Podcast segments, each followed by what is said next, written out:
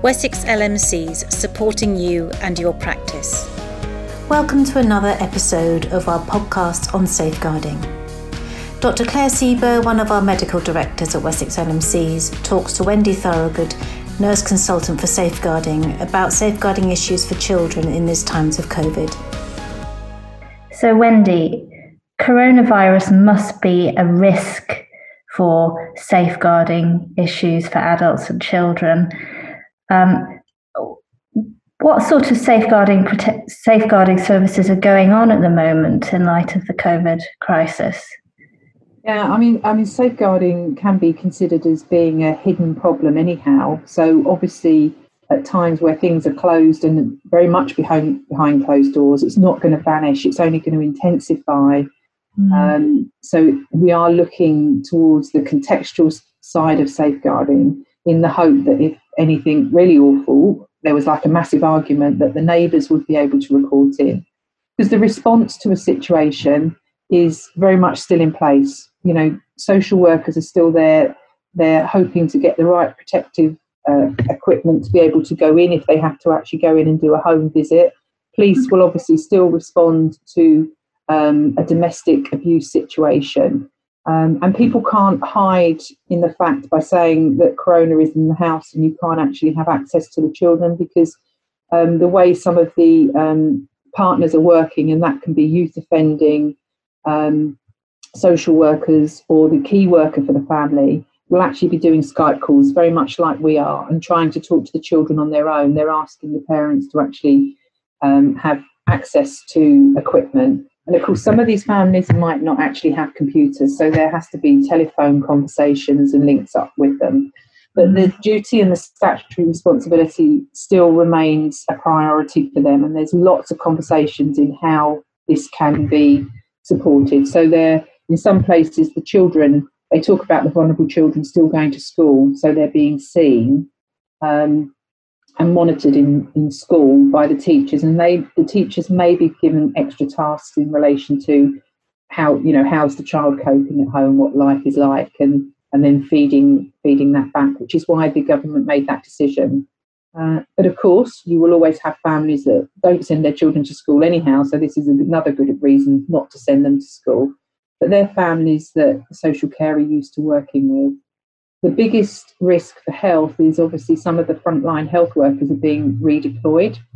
Um, so you won't have the same support perhaps from like a looked after nurse or a school nurse or even a health visitor because there's a there's a push and pull in relation to clinical experts having to be deal with clinical situations. Mm-hmm. But the government is very much, you know, the national leads for safeguarding are working to try and protect the designated roles and the named roles. So you will still have people that you can actually ask advice for. Okay, thank you. It's really good to know that you, the services are still out there and sounds like they're just being delivered in a different way, as are the services in general practice at the moment, remotely as much as possible. Yes, yeah. I was thinking about new parents in all of this and how they must be feeling. It must be pretty isolating time it is anyway having a new child. Yeah. Um, do you have any thoughts about that that we could uh, we could share with yeah. our? Well, well, the guideline, of course, safeguarding is all about preventative um, and actually giving someone a pleasant birth and making sure that you've got the right attachment and support in place would be routine, and that's going to be disrupted because at some places you, the father can take the mother in um, and then leave them until near the delivery and then come back in and see the delivery, but they have to go again. Um, mm. And that's okay if you have a partner, but as you and I know, that some of these women won't have partners. Um, they might not have a birthing partner that they can actually take in because if they're young, their parents will be looking after other children, perhaps in a family. So it could be quite an isolating um, situation. So I think GPs are going to have to be aware of who these new mums are and how they're actually accessing the support. Um, there is still a requirement for them to have their six week check, if possible, within the GP practice. Health visiting service and midwifery service may be done again remotely. Um, so that could leave a mum in quite a vulnerable situation with a new baby, and equally having to take a new baby out could cause um, anxiety. So I guess the conversations have got to cover how is that mother's emotional health health at that time. Um, what is her support network? Because everybody will have a support network, and it may even be another friend has to move in with them. Um, and of course, we are coming to that that peak time, and the anxiety of actually having a baby in the midst of all this, they're going to be quite fearful. Mm-hmm. So we equally have to be mindful, I guess, if the parents are hyper anxious, to try and normalize and have some of these conversations so that we don't breed somebody that's going to be wrap their children in cotton wool um, and be bringing them to the GPs every five minutes with every sniffle. Um, but then obviously we can't ignore those signs. So it's about how are we going to make sure those parents are emotionally supported. Perhaps if there's a diversion of some of the health visitors, mm-hmm. um, it's making sure that they know which helplines are out there. The hospitals have very good um, support, breastfeeding follow up, um, and hoping that other network of friends of people that actually have babies at the same time. to encourage them contact in relation to that. And very much like we are today, um, having Zoom is free, they can have face to face conversations with their families, and that will make them feel more normal, won't it? Yeah. I mean, I remember when I had my daughter, how important it was to have that network of um, people you hadn't met that long ago who were having a baby at exactly the same time as you. Um, you can still do that, but just have to be remotely, I guess. Yeah. Those GPs, it's really important then that we continue with our postnatal checks and our new baby checks because um, there's probably more more likely to be um, mental health issues that we're going to uncover. Yes, yeah. Okay, and again, you. people are aware that this is going to happen, and it will be some of the national helplines, um, crisis. You know, that's still going to be being manned and so they can still talk to somebody in the middle of the night if they need to. So it's making sure that they they've got that help, which they will be given at birth. They will be given different. The hospitals are desperately thinking of what support network will be in place um, to be able to support new mums. Mm-hmm. Thank you. Wendy, are there more cases of neglect and abandonment now with COVID? Um, there's two different strands. Obviously, we have seen um, there has been some significant safeguarding situations. Um, there was a the first reported case of a shaken baby. Now, whether that's on a family, we don't know the whole details, but again, you'll be seeing that if mums are getting very frustrated. Um, and obviously, what we don't want is the increase, which is why safeguarding is still um, a statutory responsibility to make sure workers are going in um, and to be mindful of those families that we're most worried about. So, we you know, GPs may be asked for more tele conversations in relation to adults' mental health um, and fathers as well, mothers and fathers, and whoever the main carer are. Um, the hope is that, um, you know, it will be no more, but it may be more intensified if you can't get out. Mm. So, obviously, that's always a risk.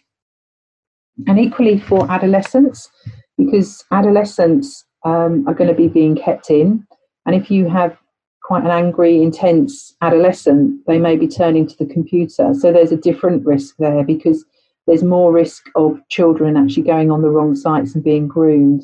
Mm-hmm. So again, that's just another angle where you have the other end of the scale of children um, being intensified. And of course, adolescents can be quite private in relation to um, who they're communicating with. So that's just a message for people to be aware. If you see a change of, of personality, it's so we're working closely with um, people like CEOPS to report abuse online. Um, if people are being frustrated, children and adolescents in particular, being feeling frustrated and isolated, um, that's a risk that we've got to sort of think wider. It's not just the general community that they're mixing with now. It's going to be even more intensified through the internet. But we're working with partners to be able to report that. Yeah, that's something I hadn't quite considered before. But you're right; these these children and teenagers will be using the computer a lot more. All of their virtual learning is now online, but they'll probably be using social media as well a lot more. So we need to make sure we know what they're actually looking at. Yeah. And Wendy, what would happen if um, a family got ill with coronavirus and both parents uh, perhaps needed to be hospitalized or admitted?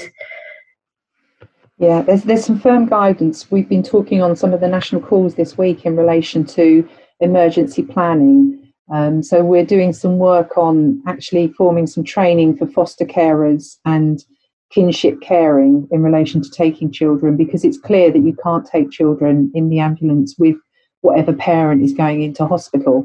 Um, mm. And if one parent's had it, likely to be the other parent or a single parent, there could be displaced children. So there is going to be some guidance coming out in relation to um, whether you can actually have a trusted neighbour. But people do have to think about where those children can go because, again, safeguarding isn't always the child protection. These are probably um, children that are from loving families that could be displaced and could be orphaned. Mm-hmm. So there's lots of emergency planning being um, put in place in relation to that. And it is about um, the parents having a personal responsibility. So, again, if you um, perhaps are coming across a family that are showing signs of corona, it is about asking that difficult question you know who have you got in line and do people know where your children can go and it might be that the parents can actually place the children safely while they're ill so they can actually just concentrate on themselves even if it was a neighbour that they had trusted um, mm. as long as there is a com- clear communication and it's done safely i think you're going to have to find that there is a lot of kinship care there has been some examples where some of the slightly older children were left to care for the other children and had to contact the grandparents. And um, of course, some of these grandparents may be falling into the risk area as well, and they mm. can't be protective. Um, and equally, they're looking at making sure that there's going to be clear guidance in how to look after children that obviously have been in contact with COVID because their parents have been taken in.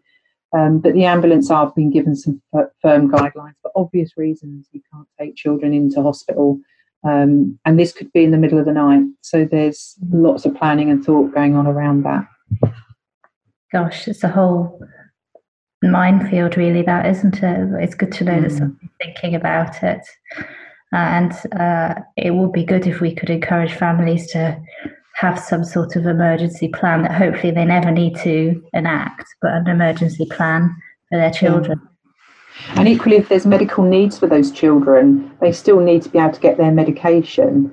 So, mm. if the GP knew where these children were going, um, to actually, you know, perhaps pass over the medical information on these children um, to another practice, because it could be out of the area, couldn't it?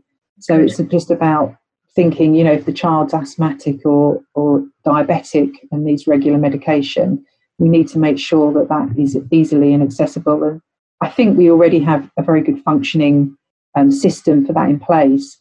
But of course, it will come down to consent. If those parents are ill in hospital, they're not going to be able to give consent. So if there is written consent with the GPs beforehand, that would make life a lot easier. So if, the, mm. if that conversation had happened, and they said they're going to my sister and this is who it is. It, it cuts through that, wouldn't it? Something to bear in mind then perhaps if we're seeing a single single mum with asthma who's got mm. COVID and seems to be struggling and we think, oh dear, will she be admitted? Then we can think, well, what's going to happen to your child? Let's make some plans. Uh, are you happy for us to share the child's medical records if we have to? If yeah. we could do all of that in advance, couldn't we? Yeah. Thank you. Forward thinking. Yeah. Are there any resources out there for GPs at the moment to help us with the sorts of issues we discussed? We're all playing catch up. As I say, we're um, putting together the emergency planning um, guidance, and as soon as that's ready, um, there will be a podcast that's going out nationally. So that will be covering Scotland, England, and Wales as well. Um, so as soon as that's out, I'll make sure that it goes on our website and anything else that we're doing in relation to some of the safeguarding. Um, through another means, I'm having a conversation in relation to the postnatal and attachment concerns. And this is an ideal time that we will be able to actually get to experts that can actually share that and perhaps make a um, conference just like this. And some of these will be being hosted on different sites, and it's about making sure that everybody can actually get access to them. So um, between us um, and various different charities that deal with safeguarding um, and local medical council, we can share that information out. And so as soon as something, but it is it's evolving. It's it's it's been so fast moving. It's making sure that we're actually getting that information out and that it is the correct information because we want to be able to send a standard mes- message out. Um, so it's going through this national safeguarding team, and as I say, different topics are coming up as different things arise. Well, it's a sobering topic, but there's lots of food for thought there. Thank you, Wendy. See you soon. Yeah, no, thank you, Claire. Really helpful discussion. Hope it's helpful. Thank you. Bye. Wessex LMCs supporting you and your practice.